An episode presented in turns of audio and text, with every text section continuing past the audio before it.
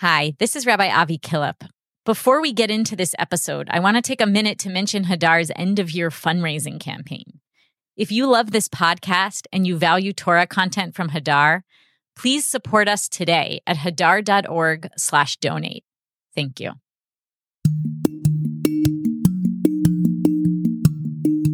Welcome to Tashma, the podcast where you get to listen in on Hadar's Beit Midrash. I'm Rabbi Avi Killip.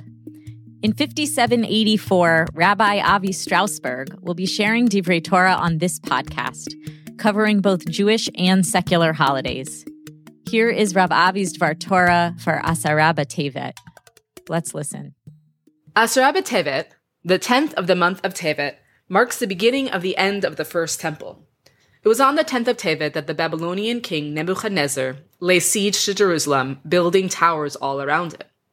This siege, which began in about 589 BCE, continued for 30 months until the Babylonians succeeded in destroying Jerusalem and the temple in 586 BCE. Asara B'Tevet marks the first of the cycle of three fasts that we dedicate to the destruction of the temple. In Tammuz, six months from now, we will mark the breaching of the walls of the second temple. And just three weeks after that, in the month of Av, we mark the destruction of both the first and second temples. Asara B'Tevet then marks the beginning of a 30 month period in which the Jews in Jerusalem found themselves pressed on all sides, overcome by the army of the Babylonian Empire with little hope in sight. What was it like for them to be at the beginning of this period of great uncertainty? Did they hold onto hope? And, if so, what was the nature of that hope? Or from the beginning, could they only think about the end, fearing their own destruction at the hands of the Babylonians? 30 months is a long time to be in a suspended state of uncertainty, fearful of the worst. Noach like those living under siege in Jerusalem, also lived with great uncertainty. Would God destroy the world with the flood, or would the world not be destroyed? Rashi notes that Noach went into the ark mipnei me hamabul, because of the waters of the flood, meaning that Noach didn't go into the ark because God told him to, but only when the flood actually came and the waters forced him inside.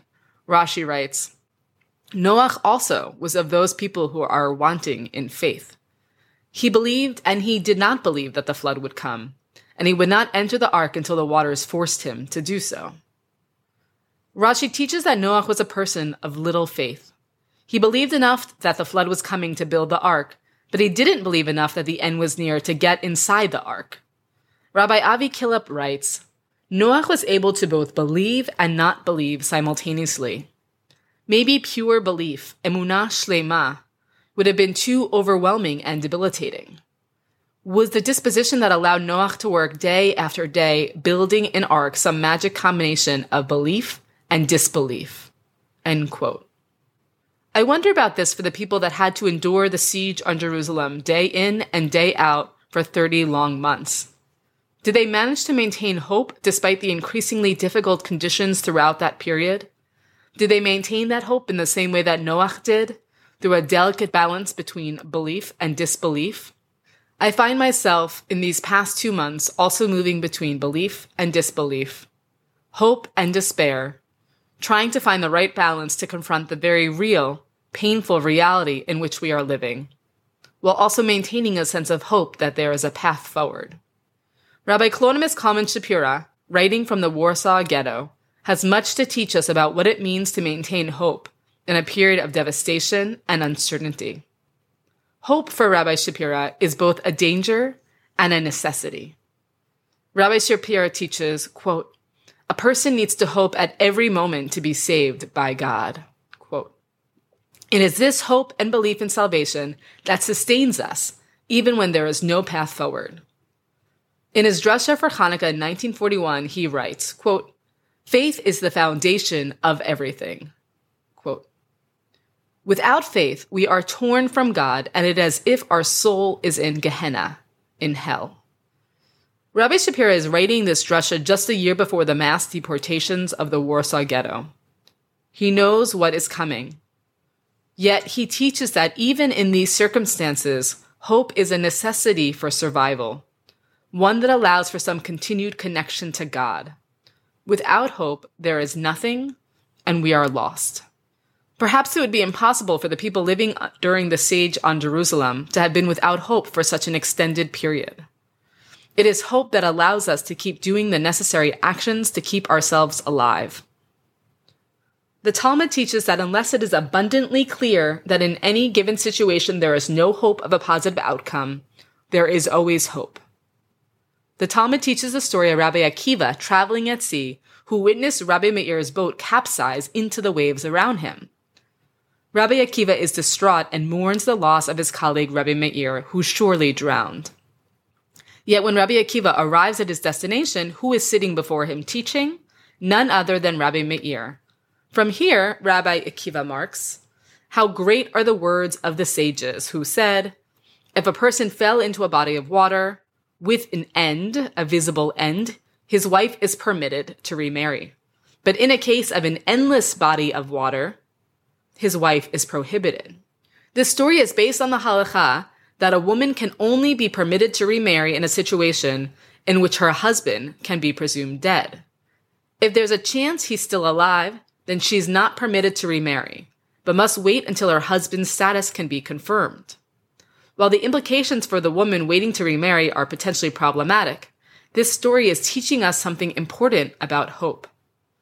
According to this text, if someone falls into a body of water, like a small lake, in which it's possible to see the shore on all sides, then it's clear whether or not the person survives. One either sees them come up on land or one doesn't. All outcomes are clear. But if, as in the case of Rabbi Meir, a person falls into a body of water in which the shore is not visible, who can say whether or not the person may resurface on land out of the onlooker's eyesight? Even in a situation as dire as a person falling into a vast ocean of turbulent waves, the Talmud is teaching that we have to maintain hope that they may, in fact, emerge on the other side.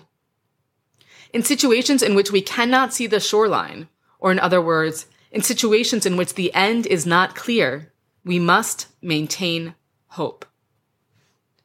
In our lives, we sometimes find ourselves in periods of uncertainty, perhaps fearing a negative outcome on the other end, even as in Jerusalem or in Rabbi Meir's danger, a very likely negative outcome. How do we maintain a sense of hope for such a prolonged period of time when we are uncertain of the result? How do we believe and not believe in the right proportion to allow us to keep moving through our lives without giving in to despair?